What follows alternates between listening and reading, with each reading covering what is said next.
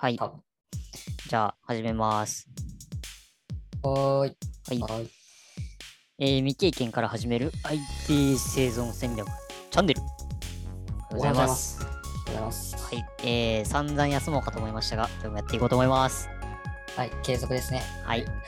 えー、でですね、今回は、えー、タコのですね、えーララベルその1、触ってみた？ですね。えー、ちょっとね、ララベルという響きに惹かれて、ちょっと学習してみようという、そんな企画でございます。えー、で、今回その第1回目ですね。で、まずはララベルの前に PHP を知っておく必要があるんですよ。おでお、えー順を追って話していくんですけど、まず PHP とは何でしょう？というところで、えー Hypertext Preprocessor の略。で、えーサーバー側で、まあ、動的にウェブページを生成しますよ。っていうようなものです。うんジゴンさん合ってますか？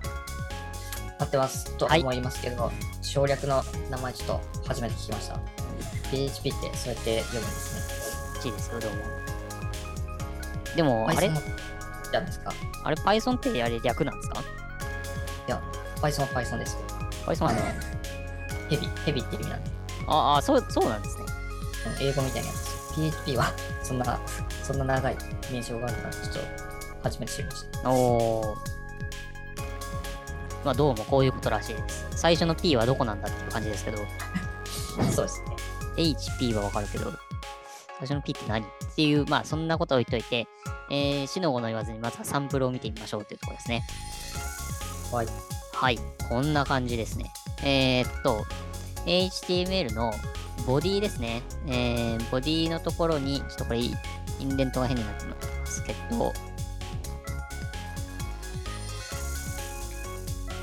こう、カッコでですね、えー、はてな PHP と囲うと、えーその中にですね、えーもう PHP のコードを書いて、えーで、一応これファイルがですね、えっ、と、拡張子が PHP になりますね。で一応なんか PHP じゃないまま出す方法もあるらしいです。けど、まあ一応、その、通常は PHP っていう拡張子のファイル。まあ、普通だったら HTML って拡張子にするところを PHP って拡張子にしますと。で、えーそうすることで、あのーまあ、HTML と一緒に、えー PHP で書いたコードも表示できると。で、えっ、と、そのためには開発環境、まあ、環境が必要で、まあ、Apache っていうものをですね、えーサーバーに入れておくと。そうすることで、あのー PHP がちゃんと動作するようになるので、えーそこは注意です。何にも環境を設定せずに、これをそのまま書いても動きませんよというところが、まず1個ポイントですね。うん。はい。で、まあ、これがまあ PHP のざっくり概要ですね。まあ、結構、この、まだですね、僕もなんかどんなのが、具体的にじゃあどんなコード書けるのかっていうところまではまだ、こうチェックしてないんですけど、なんかどうも見てると、こう、時計が作れたりだとか、なんかその画像が作れたりだとか、なんかいろいろこの、本当にウェブサイトに特化してるような言語に見えました。というところですね。で、じゃあ、ララベルって何？っていうところに戻ってくるんですけど、えーフレームワークの名前ですね。PHP のフレームワークの名前になります。で、えー2011年なんで、まだ出て10年ちょっとぐらい。まあ、10年経ってるとはいえ、まあまあ比較的新しめなフレームワークですね。で、まあ、えっ、と、主に Web アプリとかの作成に使われたりしますよ。で、えー、もともとですね、なんかそのシンフォニーっていう別のフレームワークがあったらしいんですけど、えーそれの、その、それが結構大規模向けの開発、大規模開発向けのフレームワークっていうところで、えーまあ、それの発展系っていうのがララベルの立ち位置に当たるみたいです。うん。で、まあ一応フレームワークって何何っていうところなんですけど、で、まあこうアプリ開発とかこうシステム開発で、こう、もう基本的な枠組みをもう用意してくれるもの。なので、その実際の業務ロジックとか、えっ、と、必要最低限のコードを書いたりとかっていうところで、えーまあ比較的、その開発コストを抑えてえーできますよっていうようなものですね。まあ、フレームワーク使ってない、そのシステム開発の会社ってないと思うんですけどね。うん。まあ、そんなのがララベルのタッチになります。で、えっ、と、実際にじゃあなんかフレームワークとしてどんな環境が用意されるのっていうのは、ちょっとね、またこれから調べるっていうことで。で、えーそうなんです。はい実際、えーまあ、僕が調べた限りの、まあ、メリットですね。まあ、1個目は、あの、どうも MVC を採用しているみたいで、えー分業がしやすいよっていうところですね。えーこれ MVC って何の略かっていうと、モデルビューコントローラーですね。で、まあ、モデルっていうのが、そのなんかその、なんて言うんだろう。こういう風なデータ構造で思ってますよみたいなものだと思ってもらえばいいです。で、えービューっていうのが、まあ、その見た目ですね。なので、実際にその HTML とか、その辺をイメージしてもらえばいいのかな。でも、コントローラーは、その画面の裏で動くロジックですね。ボタンを押したときにどうなる、こうなるみたいな。っていうのが、その明確に、あの、どうも、こう分けて作れる、分けて作りやすいフレームワークになっているようなんで、まあ、分業開発に向いてますよ。で、ここが多分さっき言ってた大規模開発に向いてるっていうところにつながってくるんじゃないかなと。っていうのが1個目のメリットですね。で、えっ、と、2個目、まあこれはララベルっていうより多分 PHP のメリットだと思うんですけど、結構、あの、行数、まあ行数少ないからいいかどうか置いといて、割とその、読みやすいし、簡単に書けそうっていうところで、あの、言語としての難易度が結構低めなんじゃないかなと。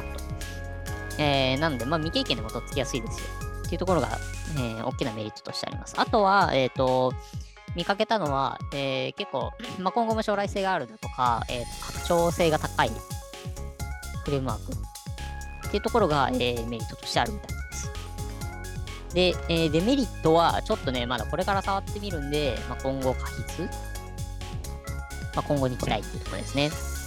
まあ、ざっと今回こんな感じで調べてみて、ちょっと次回こそは一度動くものをちょっと皆さんにお見せしたいなって思ってるところですね。どうですか、ジュゴンさん？実際ジュゴンさんはこう PHP、まあ、開発経験者だと僕は思ってるんですけど、はい。感想やなんか、感想、そうですね。まあ、その、今のサンプルにある PHP 上がってるんですけど、うんえっ、と、まあ、PHP でエコーで出すみたいな、えー構文ですか？あると思うんですけど、なんかそういったエコーで、えっ、と、HTML ページを書く、あの CG、C、やばい、忘れた。CGI か、そう、CGI。はいはい。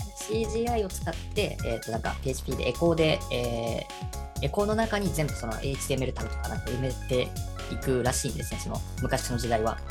なんかそのあ PHP がなんかもっとバージョン古い時の。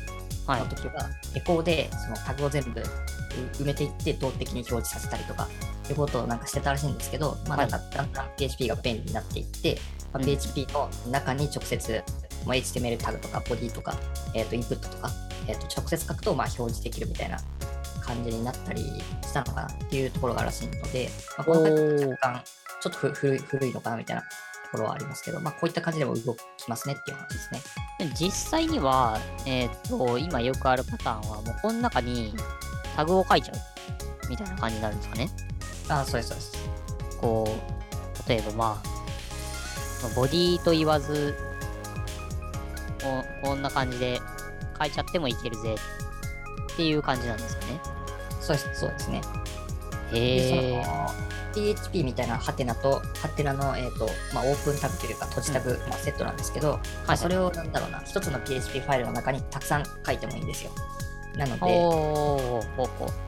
中だけ PHP の記述ができて、外は単純にただの HTML タグみたいな風になっていくので、そのたたくさんね、あの処理がやややこしくなっていくと、可読性がどんどんまあ落ちてくるんですけど、まあそういった処理を使い分けながら、まあ、ポスト処理やったり、えー、とゲット処理やったりとかうんしつつみたいなところで、まあ、書いていくとかですかね。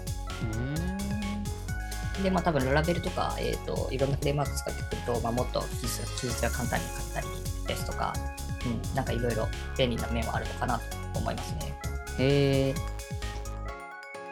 なるほど。あ1回の、その、ページの、1回のページの表示で何回もポストゲットをこうやり取りしたりするっていうことですか？まあその1一つのページの中に、まあ、ポストから来るリクエストもあれば、ゲットから来るリクエストもあるみたいなのをまとめてもそのページで、まあ、ページ単位で処理を作っていくみたいな感じですかね。ああ、なるほど。